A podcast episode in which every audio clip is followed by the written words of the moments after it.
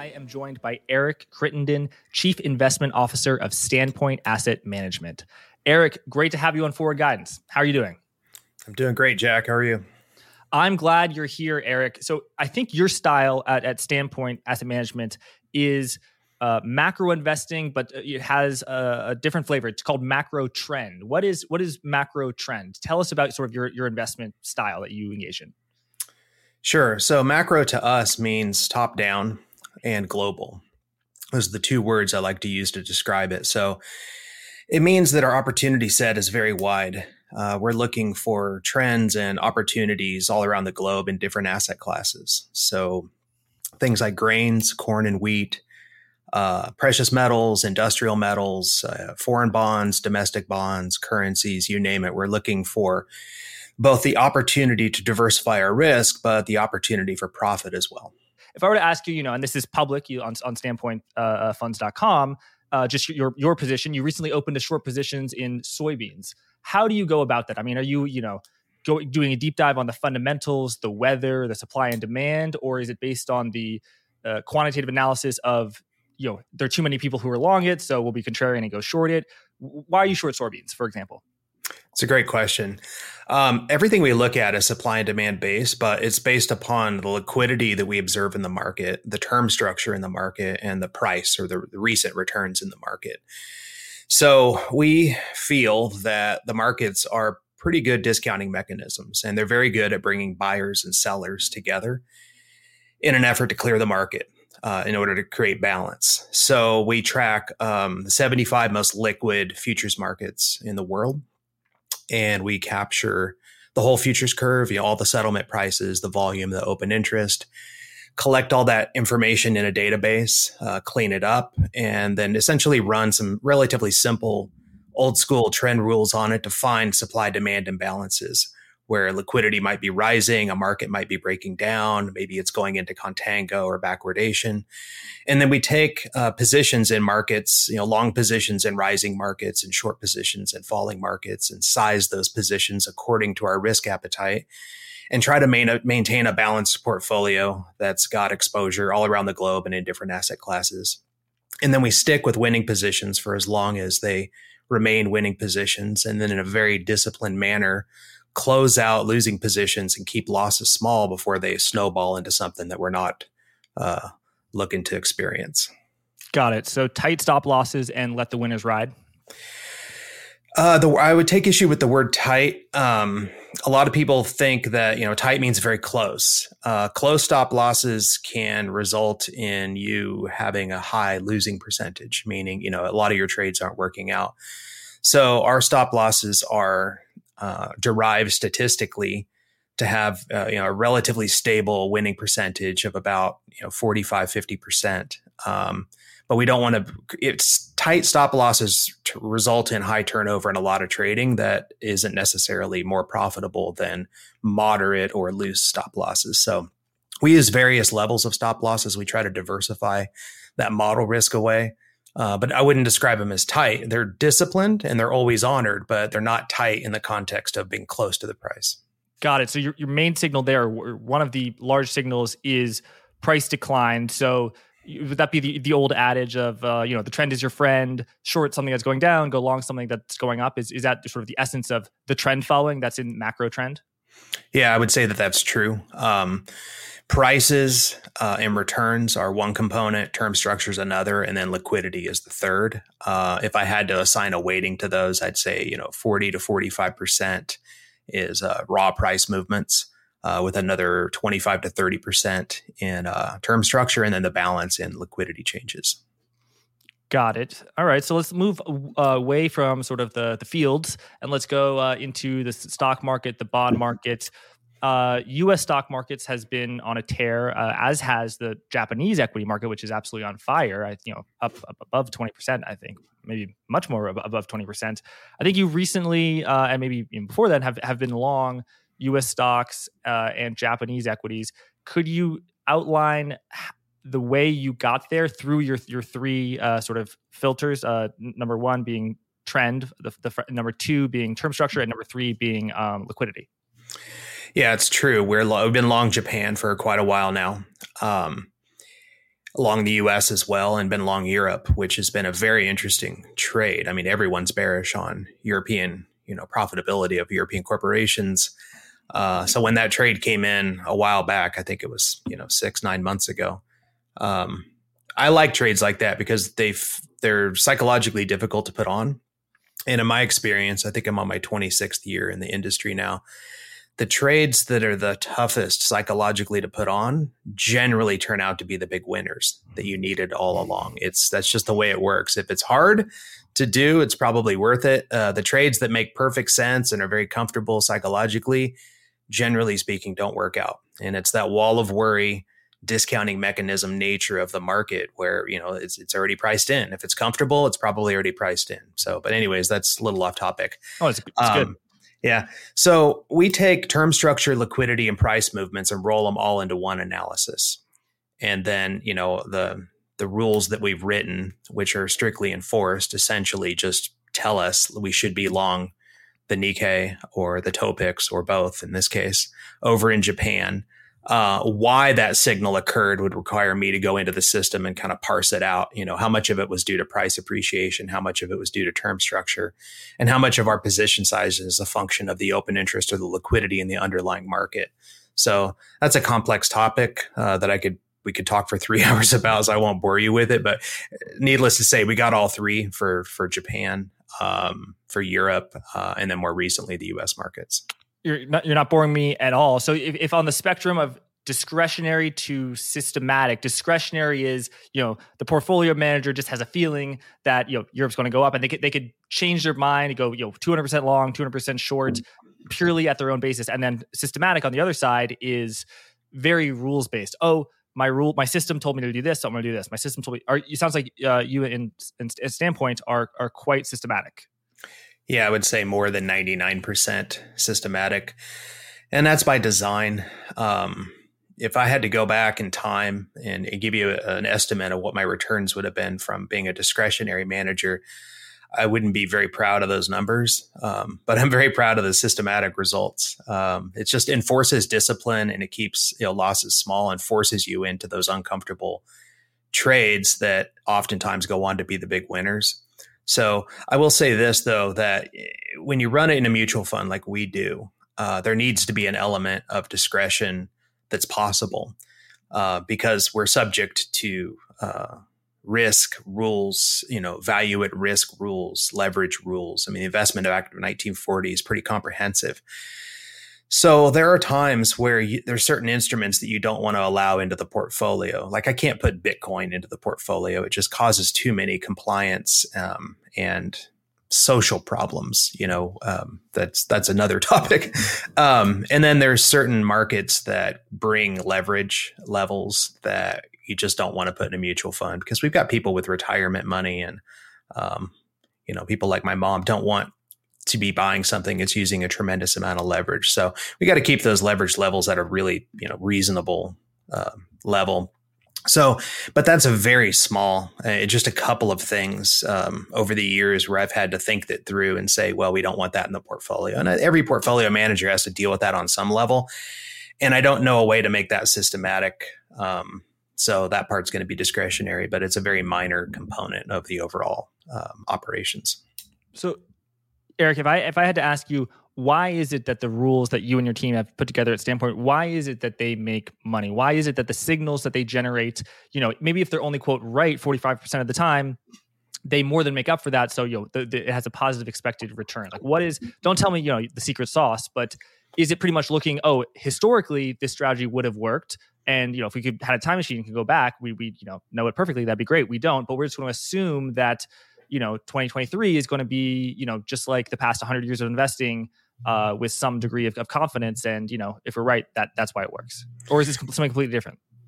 Um well so at standpoint we attack this topic from two different angles. You know one is just purely computer science based where we mm-hmm. collect data from every futures market that's that's ever existed going back to 1970 foreign markets us markets uh, and that's a painstaking process. You know, you go back in time and, and get that data that doesn't exist today. There's no pork belly futures today. There's no onion or potato futures today, but they were around in the 60s and 70s and 80s. So, in order to avoid all the, the biases and errors that plague, you know, back testing, you need to go back and recreate history as it actually looked, as it actually unfolded through time, and that's that's not easy to do. But that happens to be my um, specialty. It's I, my my degree was in computational finance with a minor in computer science with a healthy dose of ag economics in there.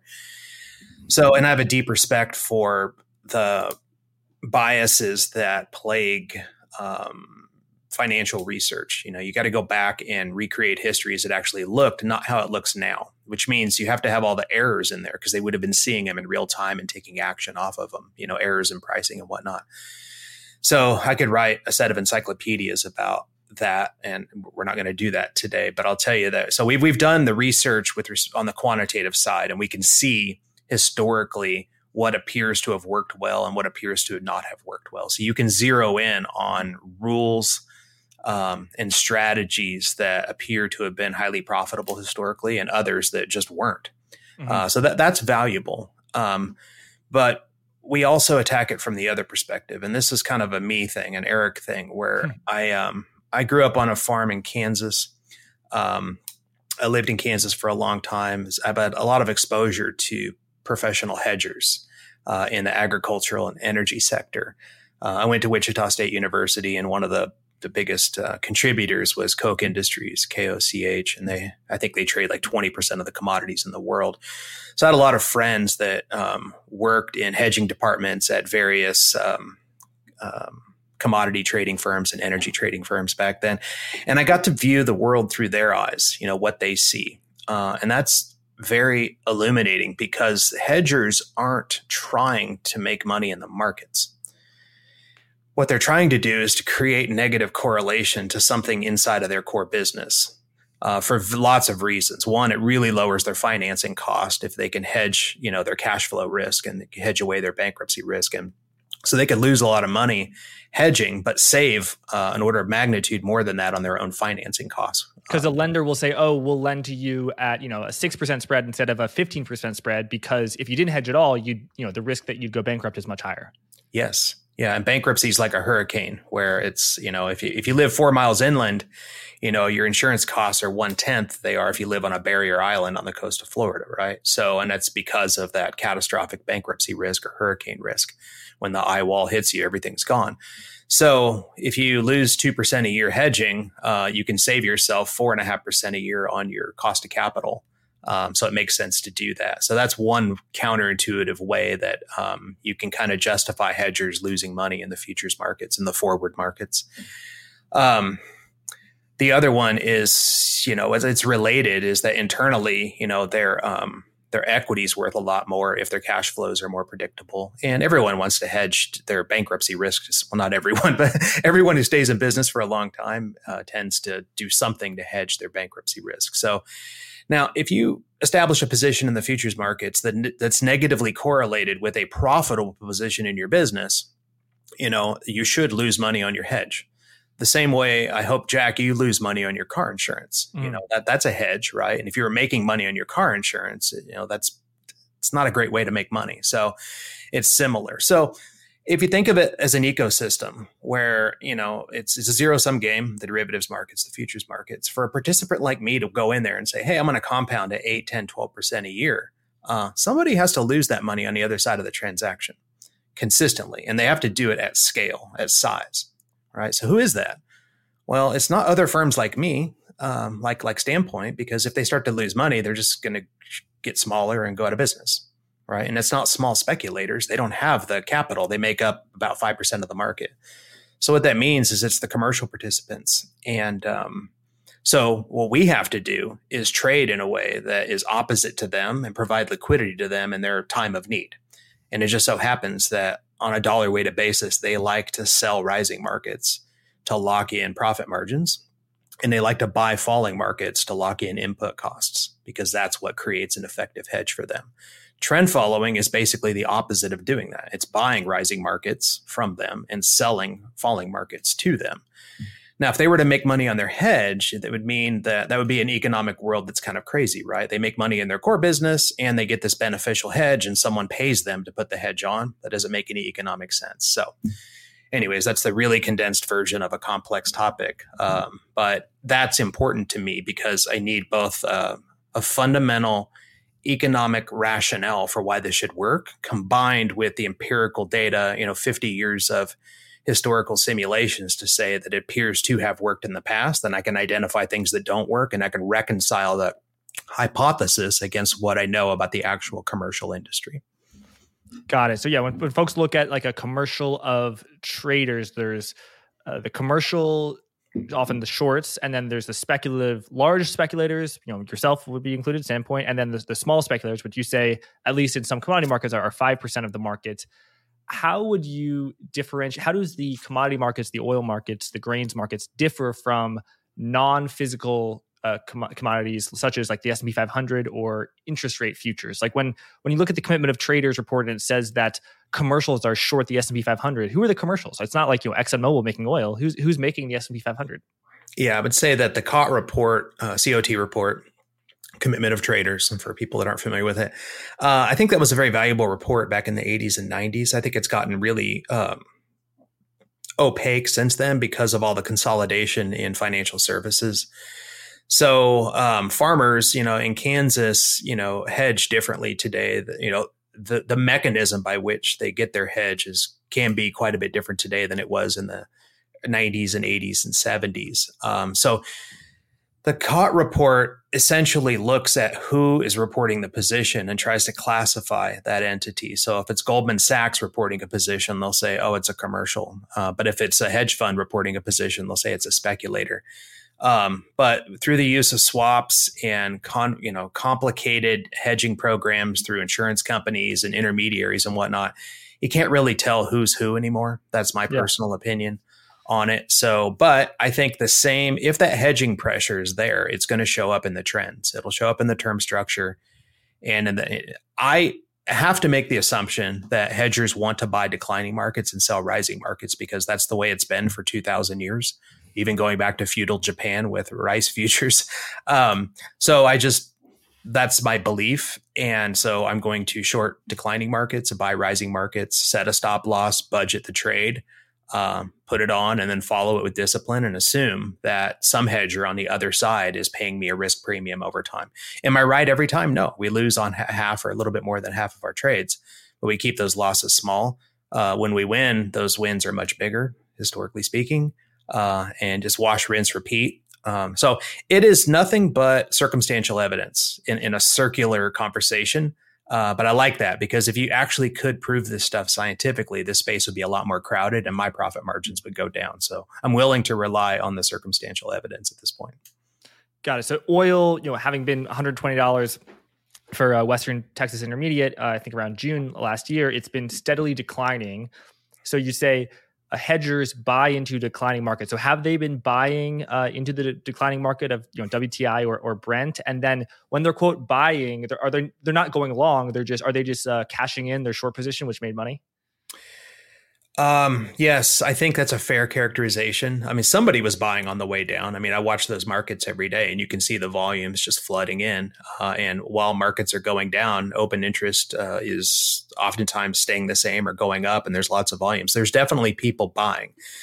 So the the thesis is that yes, net net, um, large commercial players are accumulating positions, and you can kind of see that on the COT report. The COT report is still relatively descriptive for certain markets and i would say crude oil is one of those markets where it's it's not really terribly difficult to distinguish between speculators and hedgers in in that particular market. So and if you look at it you'll see that in declining markets the green line which is the commercials generally go up uh, in terms of going long and uh, speculators which is typically the red line uh, will be net short. And then when it flips and crude oil goes up, you'll see that position cross over and go the other way. Can I prove that that's what's happening? No, but I, I think that the, the circumstantial evidence suggests that yes, that's exactly what's happening. Got it. So you, you've been short oil for a little bit as it's been declining. That seems, seems like a good trade. What would you have to see, or what would your models have to see, your rules have to see for you to, you know, close out, cover your oil short, or even go long? So it would have to go up um, a bit more. Uh, I don't want to put numbers out there; can't do that. But yeah, I mean, at some point, uh, the model would say, "All right, you've lost what you budgeted on this." Uh, but probably still be a highly profitable trade given where we shorted it. But at some point, you know, statistically speaking, it's just no longer trending lower. Uh, something's changed in the supply demand dynamic, and the odds are we should close this position out and not risk you know, any more losses in that position. Uh, beyond that, it would have to, you know, go higher or sideways for some period of time and then start to make a new six month or a nine month high, something like that. And the models would say, hey, this thing might be entering an uptrend. It might be going on a run here. So uh, calibrate your, your risk budget, calculate the number of contracts that you should buy and get after that and get those positions on. And then it's the same thing over and over. It's really quite boring. I like it that way. Sorry to interrupt, wanted to let you know about Blockworks' upcoming crypto event, Permissionless 2. This ultimate DeFi gathering will be taking place in Austin on the 11th to the 13th of September 2023. It will feature the very best discussions on ZK tech, rollups, account abstraction, MEV, and much, much more. All the big hitters in crypto are going to be there, so if you're into crypto, you need to be there too. To get a 20% discount to a full three day pass to Permissionless 2, Click the link in the description and use code GUIDANCE20. That's GUIDANCE20. Thanks. Let's get back to the episode. An entity who would be buying into a declining market or covering into a declining market would be an oil market, a oil producer, a hedger. Uh, I, I, tried to get at this question previously, but someone who would be buying S&P 500 futures as the S&P 500 is going down or shorting them as they go up would that be a hedge fund who has you know long core positions and is sort of hedging them or sort of in, in the world of the s&p 500 or other you know other stock uh, in, stock index futures who are the different players?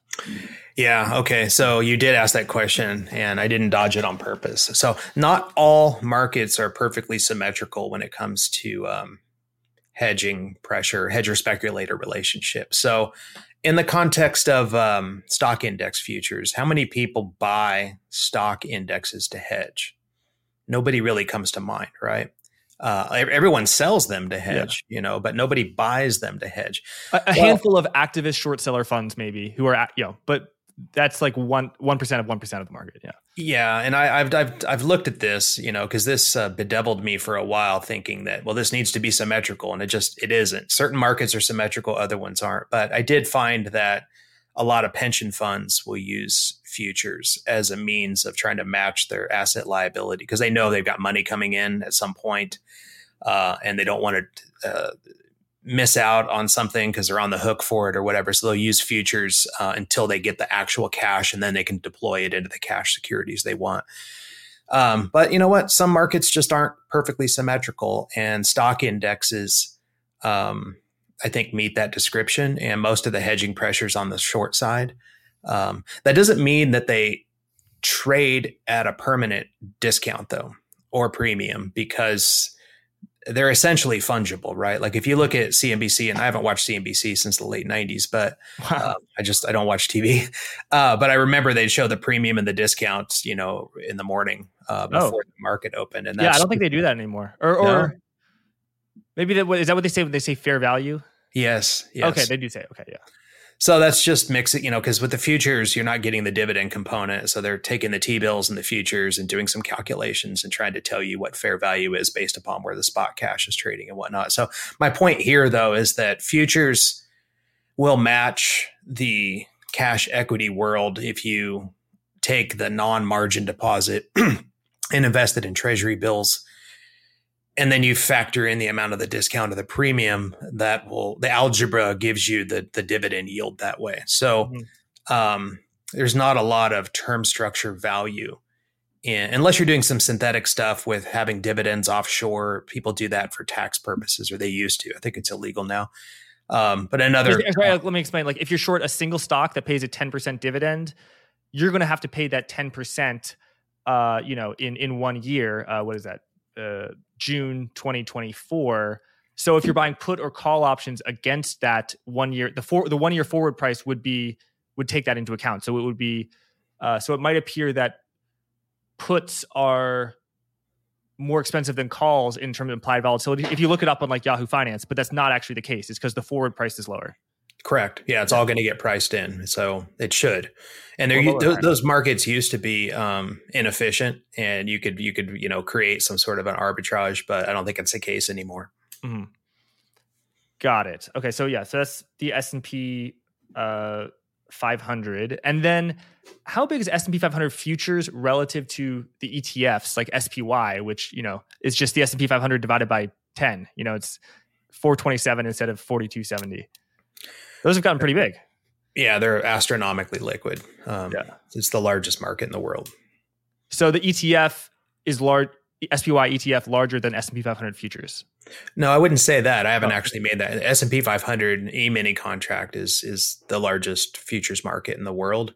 Uh, in terms of notional value, I haven't looked at that, but the, I'm sure that collectively all of the S&P ETFs, you know, the Vanguard and the State Street and the BlackRock and the that's going to be very big too. It's probably bigger than the futures market.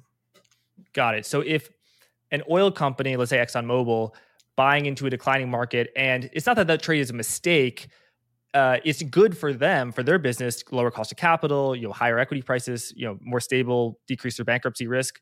But it may be true that, you know, if you flip that coin a million times, it's a negatively returning trade for whatever reason. Is that true? You know, when people short S&P, with a hedge fund manager who, uh, you know, owns a lot of stocks and then they short the S&P 500 against it, are they shorting into a rising market? And do those, you know, are most are in the same way that you know most people who, uh, you know, you know, try, try trading the stock market like are, are going to lose? Are, are most S&P 500 future wagers or, or hedges you know, negative returning trades? Empirically, yes, um, but I don't think that it's for the reason that uh, we're talking about. It's just that the market's gone up, you know, historically speaking. Um, S&P 500 futures are pretty fairly priced. I don't think they have this risk premium talking about um, that you see in symmetrical markets. So all the commodities um, are mostly symmetrical. The stock indexes are a different beast. They're actually a construction underneath, and then they're uh, they, they they're available in a futures contract uh, because it's very efficient, uh, capital efficient. You only have to post margin, um, and then they're essentially fungible through arbitrage into the cash market. But like you mentioned earlier, there's just not a lot of hedging pressure on the buy side, so they're almost like a, just a synthetic way of getting the same thing that you can get in the stock market. So, um, I, my hedger speculator thesis uh, I believe holds for pure and symmetrical markets. But in the stock index world, I think you're just going to match whatever the underlying equity. It, as long as you invest the non-margin money into T bills, you're just going to get the market's return. Got it. How does liquidity impact whether you are a buyer or a seller? Are you a buyer when there's a lot of liquidity, or are you a buyer when there's a low amount of liquidity? So there's two ways. Liquidity determines whether we will consider a market. So, for example, we don't have palladium in the portfolio because it's not liquid enough. It didn't make the cut. Platinum did by a small margin. So that's one way. You're either in our universe or you're not in our universe. Everyone's has to have a line somewhere. Uh, that's one way. The other way liquidity affects um, us is through position sizing. It doesn't affect the direction of mm. the trade. It affects the size of the trade, and the size of the trade is crucially important. Um, you know, we started off very small as a firm four years ago. Now we're not so small. Um, but the strategy is the same. And that's because we've always run the strategy like it had more than $10 billion in it. You know, the model believes it has this money in it, and then we just ratio it down to whatever our actual asset base, which is not $10 billion. Um, that's important because it allows you to offer the same strategy in year six, eight, 10 that you did in years one, two, and three. So I'm, I'm sure you've run into this where you see some track record or strategy that looks compelling, uh, and you go and take a look at it, and you realize that they did all this great, uh, they delivered all these great returns with 20 million bucks, and they get to a billion dollars, and nothing seems to work anymore. And they say, mm-hmm. "Well, we've got capacity constraints, and uh, I don't want to deal with that problem." You know, that that's you know, so we have to do the things we do by limiting ourselves to liquid markets and rewarding the more liquid markets with more size and capacity. That's the only way to make sure that you know what you're doing in the future if you're fortunate enough to be successful uh, that the strategy can stay the same over the time. Got it. So is it true i'm just pulling up that you the, the fund launched at the very beginning of january 2020 is that true? Yes. Okay so you had maybe two two months of a bull market january and february 2020 and then march was an absolute catastrophe for uh, most investors and, and the stock market. Uh, but just you know, looking at your performance, it seems like you know, your drawdown was significantly less than the S P 500. What? Uh, how did you weather that storm? And then, honestly, what impresses me more, just looking at this chart, is not that you you know did did all right during March 2020, but that you you went back long. So many people, oh my god, I I didn't lose any money during March 2020, and then they sat out the entire you know bull market. So yeah, I mean, what to what do you attribute this uh, success? I mean, what what rules or uh, habits do you think oh you know I, I'm, I'm glad that we implemented this because if we didn't implement this you know things might have ended up a little different? Yeah so i remember that time vividly. We were so excited um, to start this new company and then finally get our fund launched and we synced up with the model and the model was in a full risk on posture. Bull market everything's great uh, and then you know what happened next. Um, so we launched yeah beginning of 2020 and then in the middle of February, everything in the world started to change. We started getting short signals in every energy market on the planet. And these are big trades, you know, natural gas, Brent crude, crude oil, gas oil, uh, heating oil. I mean, these are big markets. They're important markets. And we started getting short signals in all of them. And we started getting buy signals in flight to quality currencies like the Swiss franc.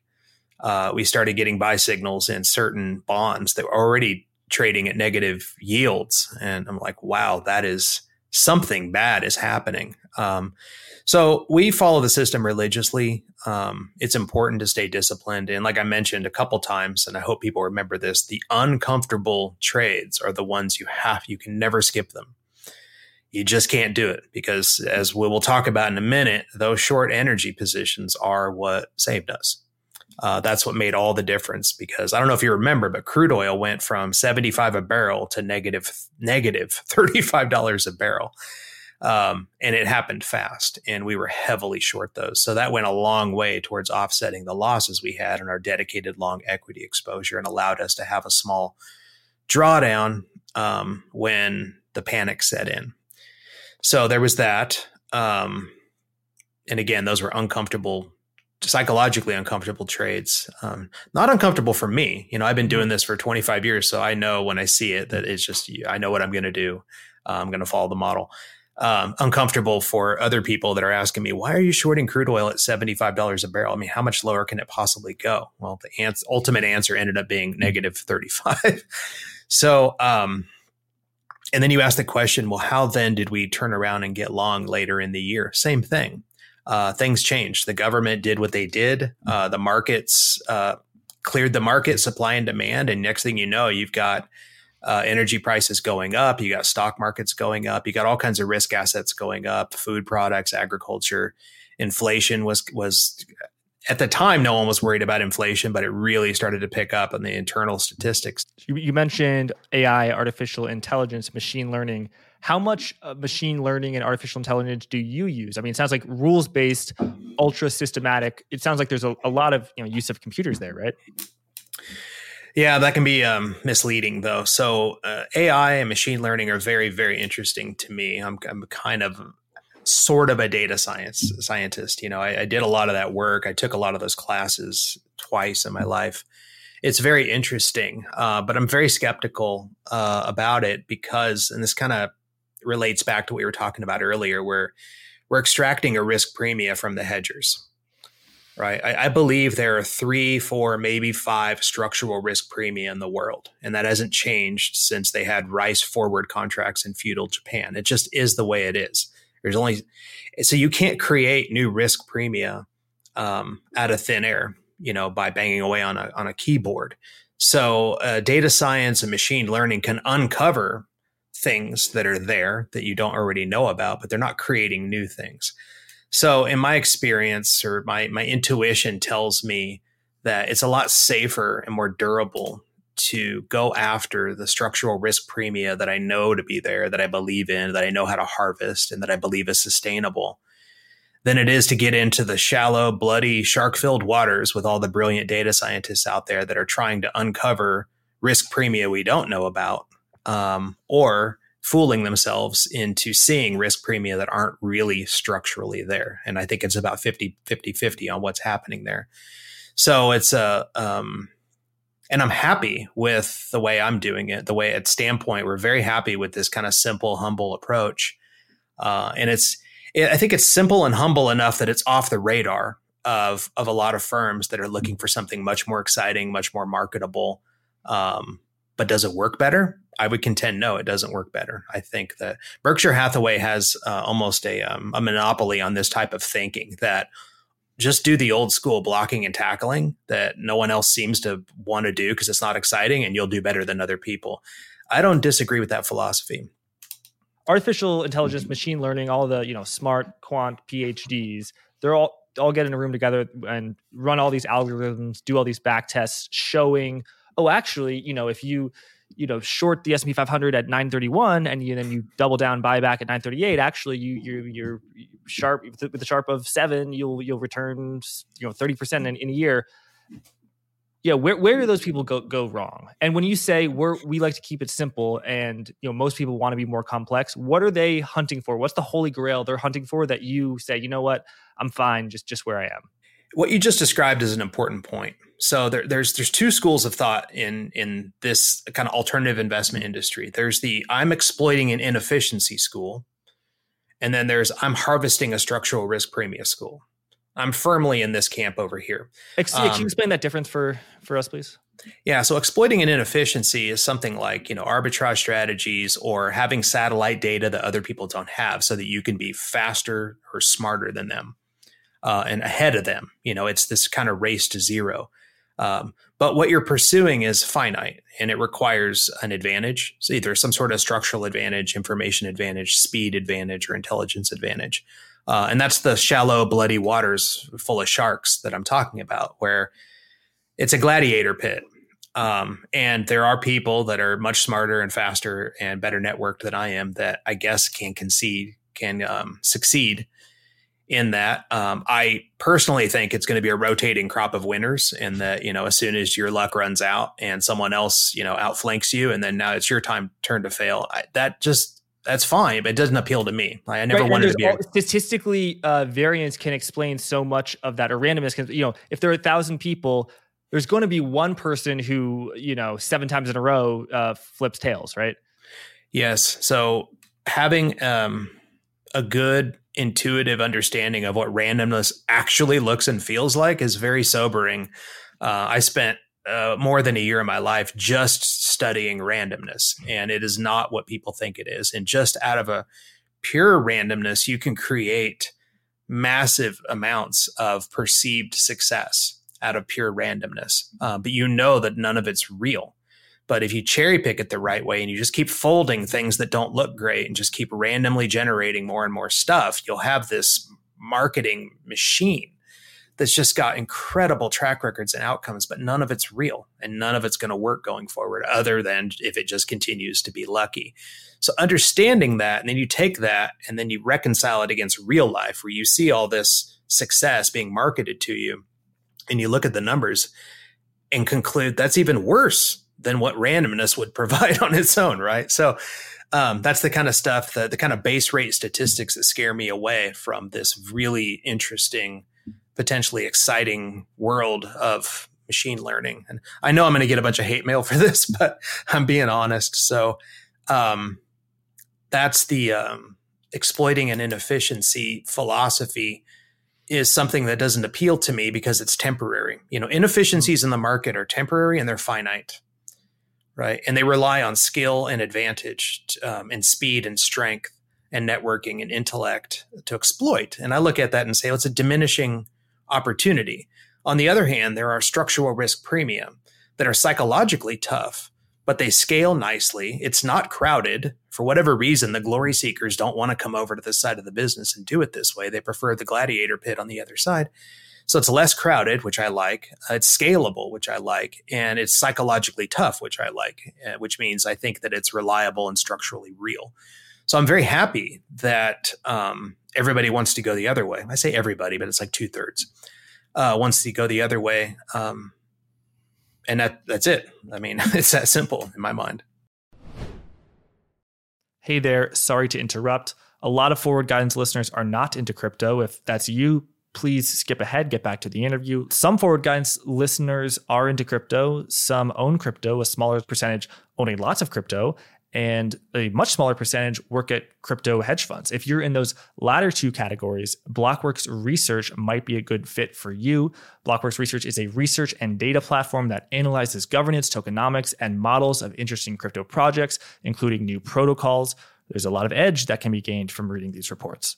You can check out a sample report at www.blockworksresearch.com slash research and hit the free report toggle. If that is of interest, full subscriptions can be purchased at www.blockworksresearch.com slash sign dash up. You can also get 10% off using the discount code guidance10. Thanks, and let's get back to the interview.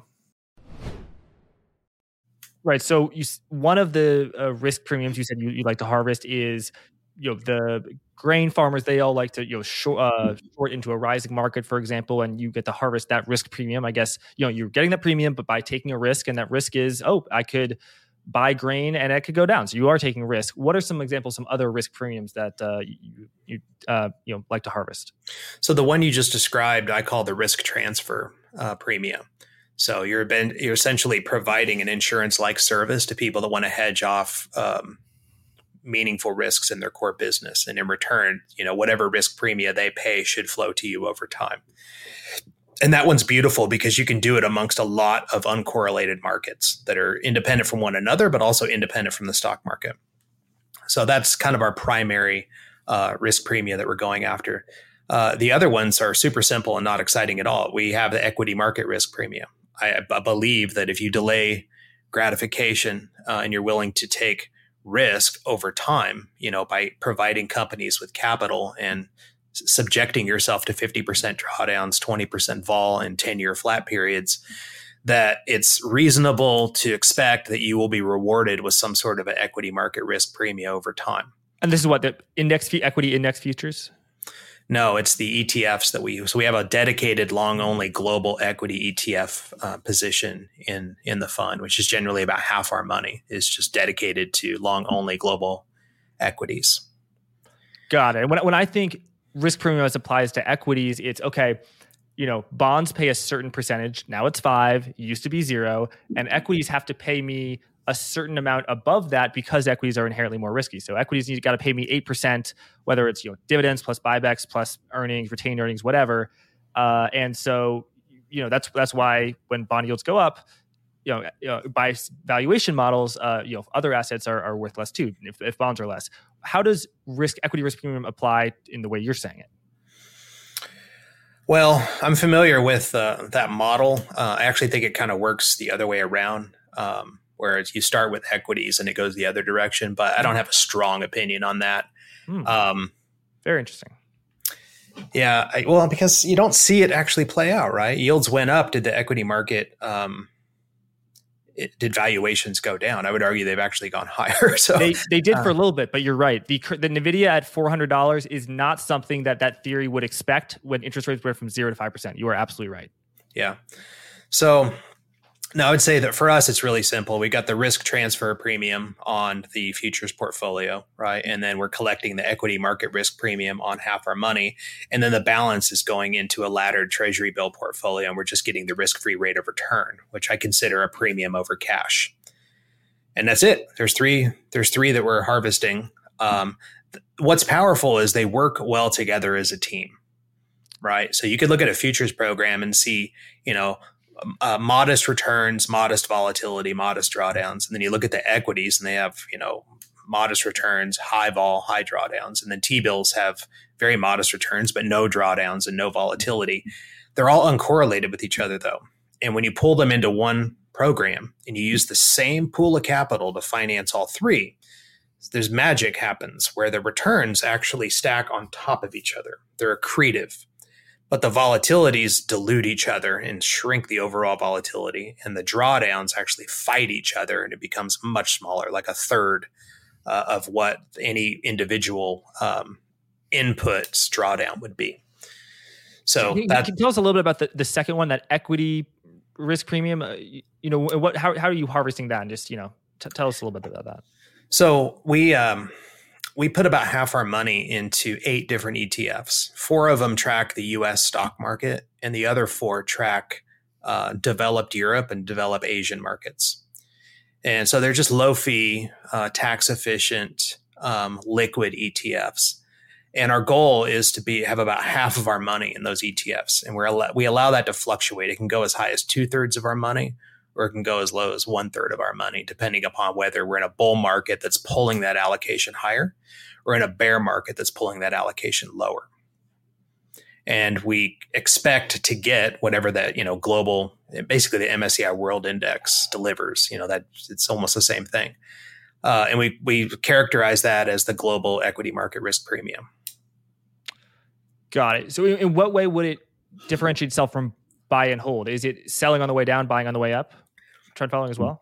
No, it's not. It's it is essentially buy and hold, um, okay. but context is everything. So we start off with a 50% allocation and that's what we did in 2020 and then we allow it to fluctuate around on its own we have a hard cap at 66% we won't let it go above two-thirds uh, and a hard cap at 33. We won't let it go smaller than 33% of our AUM, assets under management. So we don't rebalance back to 50 50, though. Those are just guardrails. We won't let it go any further.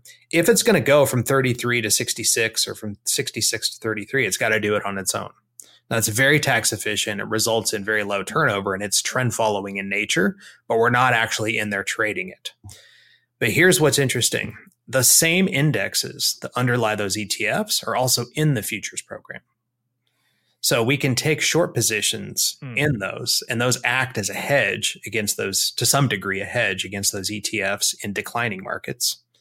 And we can also buy them like we have recently, uh, earlier uh, this year, that can add um, to get you to almost be 100% invested in equities if you're in an actual bull market where you know your cash equities that you own are going up but also the futures markets are hitting new 6 9 and 12 month highs so that's why in 2020 you said how did you end up getting long towards the end of the year and mm-hmm. that's how it happened is that you know we got way down there but things reversed you started getting buy signals the futures come in they pad the thing and bring your equity exposure up to something that's going to be suitable uh, in bull market conditions Got it. And so that and that treasury position or the cash position are those like relatively short duration treasuries?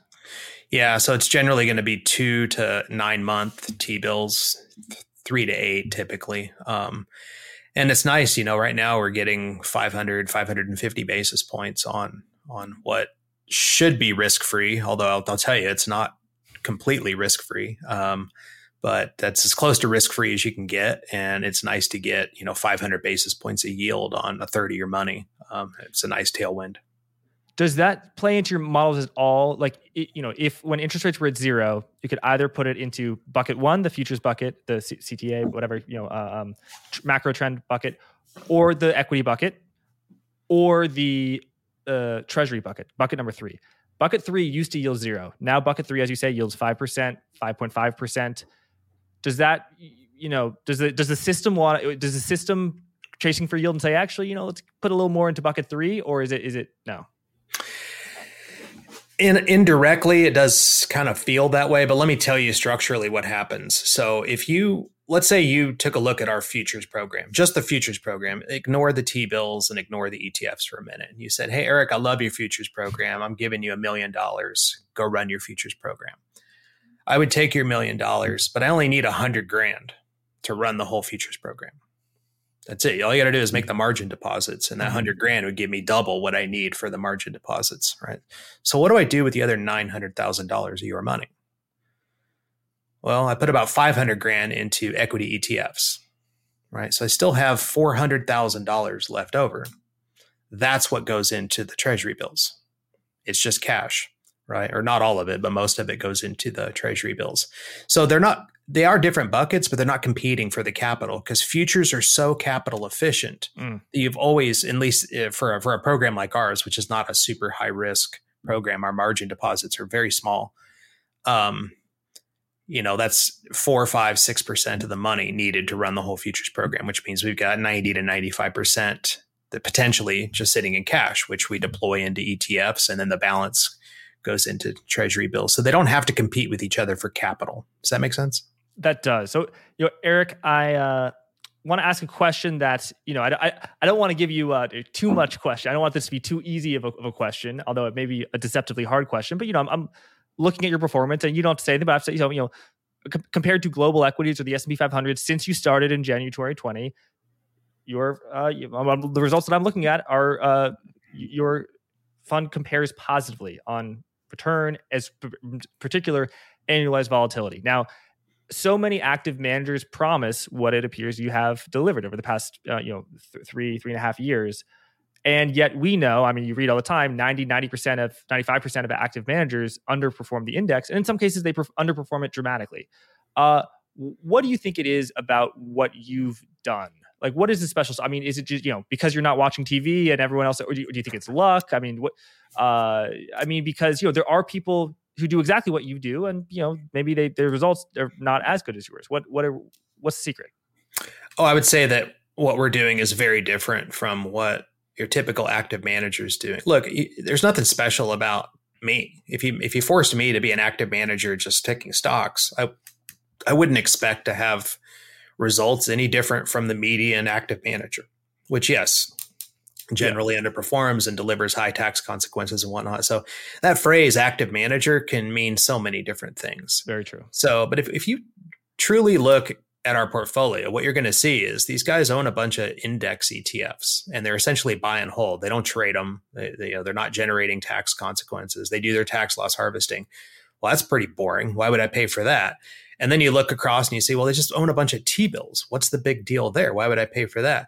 Then you look at the futures portfolio, and I feel like we have a rock solid, um, old school, plain vanilla, very durable and reliable futures program.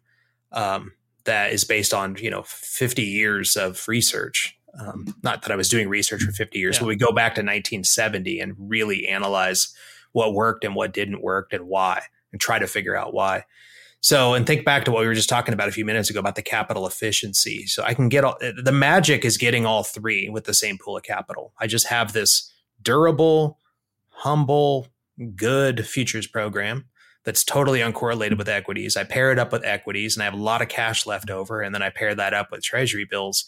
And because they work so nicely together as a team with the volatilities offsetting and the drawdowns offsetting, but the returns building on top of each other, it creates that track record that you were just alluding to that seems to be compelling. So, and that's really important to me because I, I, believe I'm okay owning equities. I'm okay owning T bills, and I'm certainly okay with the futures program. So each one of those I'm, I'm okay with, and I'm a very conservative person. Uh, I'm not looking to take risk. I'm not looking for excitement. Um, those shouldn't you shouldn't get an edge from doing that. It, the edge is bringing them all together into one under one roof with the same pool of capital. And all you got to do is play around with Excel, three uncorrelated variables with a positive expectancy hit F9, rerun, and you just see magic. It's just the magic of compound returns applied to diversification. And it's what everyone in the world preaches. They just don't actually do it. But having the big boys, didn't they? The big boy CTAs kind of get their, uh, uh, you know, take, take really get uh, a lot of pain handed them in March and April because you know if you were the the the the, the trend trade was to short rates, uh, and and rates ex- exploded lower. So you know the the prices exploded higher. Um, and I just I just know a, sort of there's a huge unwind. And CTAs did pretty badly in March and April, right? Yeah, and so did we uh, on that on that particular day. I think we had a lot less financial exposure, but that goes back to what we were talking about at the very beginning of this podcast, where there is a tiny bit of discretion about leverage. And what we're running is is a not very leveraged. I mean, it's pretty tame uh, futures program. And it looks like, and I was watching that day, a lot of our my peers in the industry, for some reason, had a lot of leverage on, and they were very short a lot of different fixed income products, in particular, uh, short dated interest rates like euro dollar, euro yen, Euribor, uh, short sterling, and those things had like an amazing. It was like their biggest mm-hmm. two day up move in 50 years, and they were on the wrong side of that. Uh, and we just didn't have anywhere near as much exposure as, as some of them. So um, we, we, still felt the pain. You know, we were we were short bonds, you know, over in Europe and in the U.S. Um, but just not as bad. So yeah, but that's just one day, right? Mm-hmm. And uh, for them, yeah, some of them lost five, six, seven percent in a day. Um, we have the futures program, but we combine it with treasury bills and equities, so we had a much tamer um, day. And, and equities have been rip roaring uh, over the past two months since then. Yeah, yeah. So um, the diversification it cuts both ways, right? Like it um it lowers the risk. It also lowers the you know your your um, those big down days when in a pure futures program. Like we have them, they're just in there mixed in with the rest of the stuff that was um you know helping, not hurting on the same day. Got it. Well, we talked about AI a little bit, Eric, but it's my understanding you're you're somewhat pessimistic on artificial intelligence, not just as it applies to uh, finance, but perhaps in, in general. Did am I right in that or no? Yeah, well, pessimistic. I don't know if that's the right word. I mean, I use AI every day. I was using it this morning before the podcast, um, trying to s- learn. You know, trying to um, use it productively. And I've found that you know there were some questions that have been you know dogging me for almost a decade, eight years. That I've you know I've got a whole library of books. You can't see them, but they're over there um, you know, on financial engineering and, and, macro stuff that I've been reading for a couple decades now, and I've never been able to answer a couple of questions to my satisfaction. You know, eh, I've probably spent over a thousand man hours on Google, you know, talking to people on the internet looking for answers, and I just couldn't get answers that I wanted. And then 45 minutes on Chat GPT.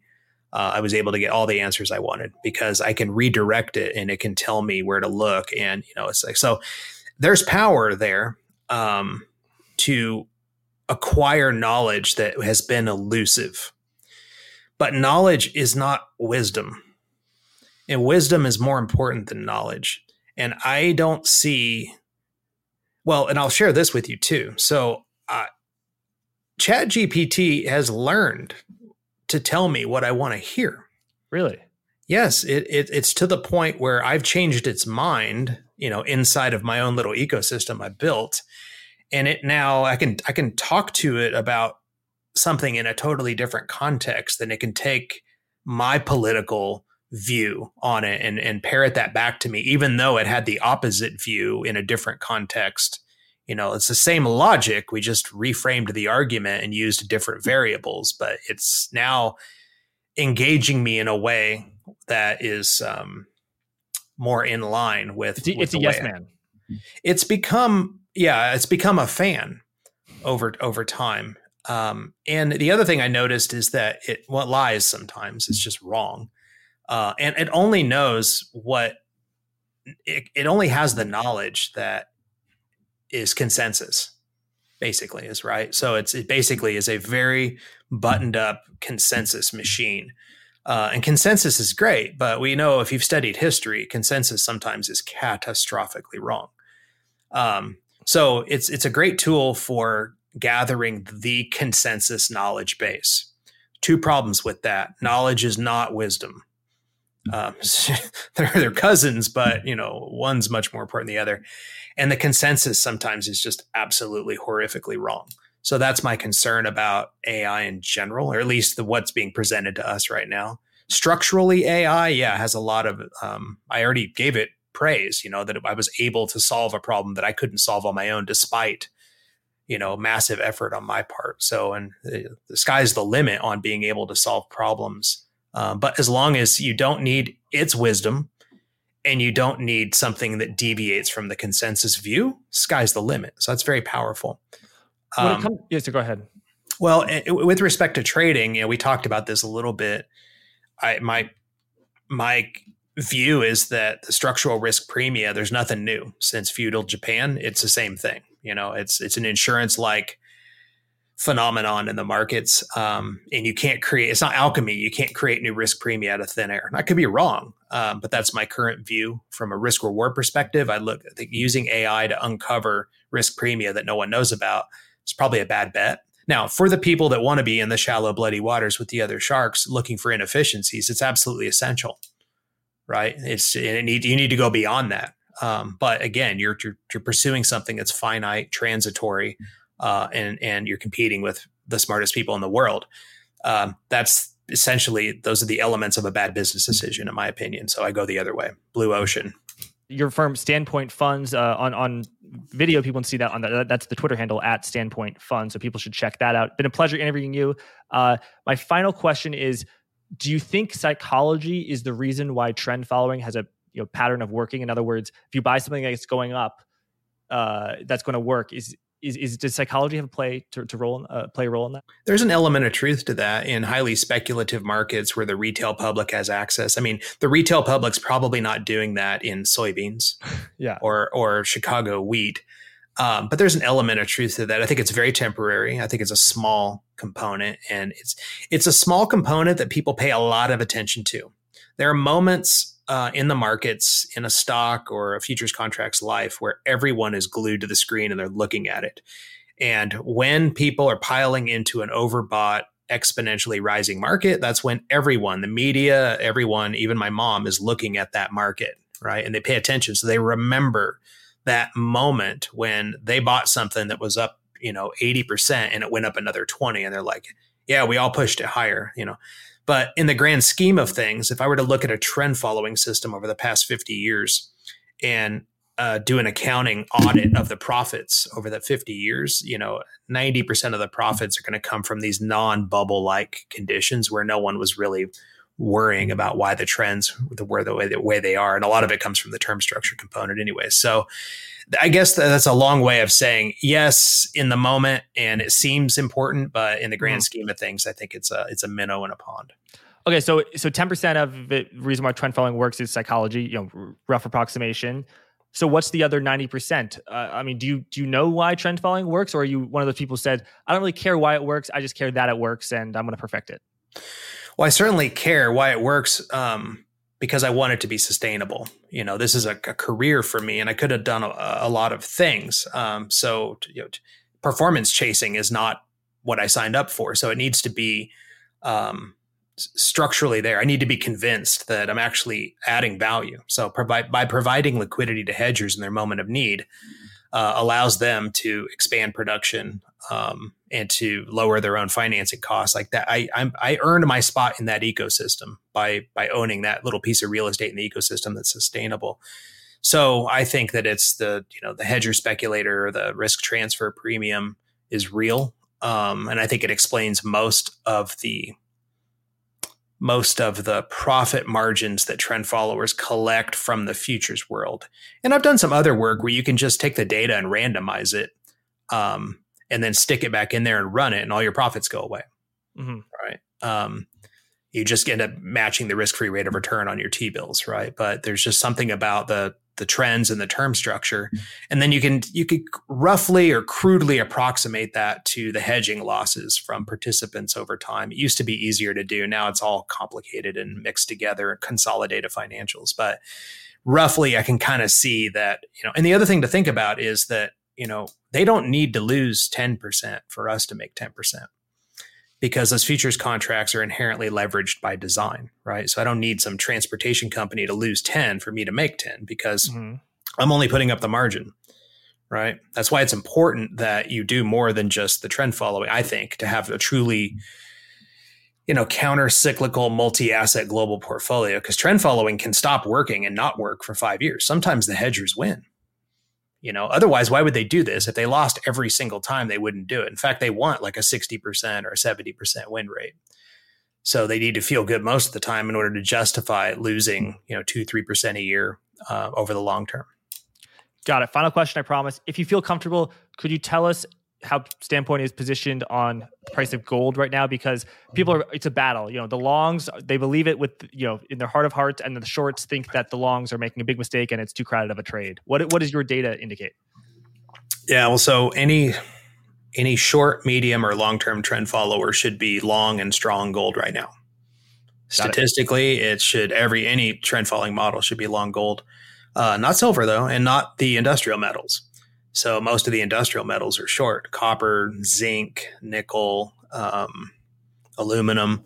So that's interesting. You've got precious, and not even silver uh, is not even in an uptrend anymore. So there's something somebody's going to get smoked in this trade. So yeah, um, I, w- the fundamentals I don't know. You know, gold is a weird one. It's it's some it's it's a commodity. It's a monetary asset. It's a uh, the only thing I believe I know about gold is that historically it hasn't been the hedge against inflation that people think it is. It's a hedge against unexpected inflation, and it's got a weird mm-hmm. relationship to real yields that I don't fully understand. Um, and you know, where it's 2023, it's not 1976. This is a different world. You know, there's different there's different competing products. There's crypto. There's other things uh, different central bank uh, policies and philosophies. So it is what it is. I have no idea if gold's going to triple or if it's going to get cut in half. Um, but you but if it does get cut in half, your process will have gotten you out of the trade well before then, unless it gets cut in half overnight.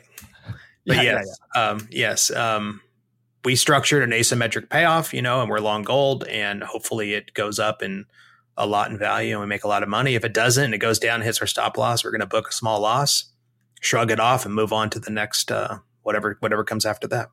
Got it. Well, Eric, thanks so much for for being so generous with your time and insights, and uh, thank you everyone for watching.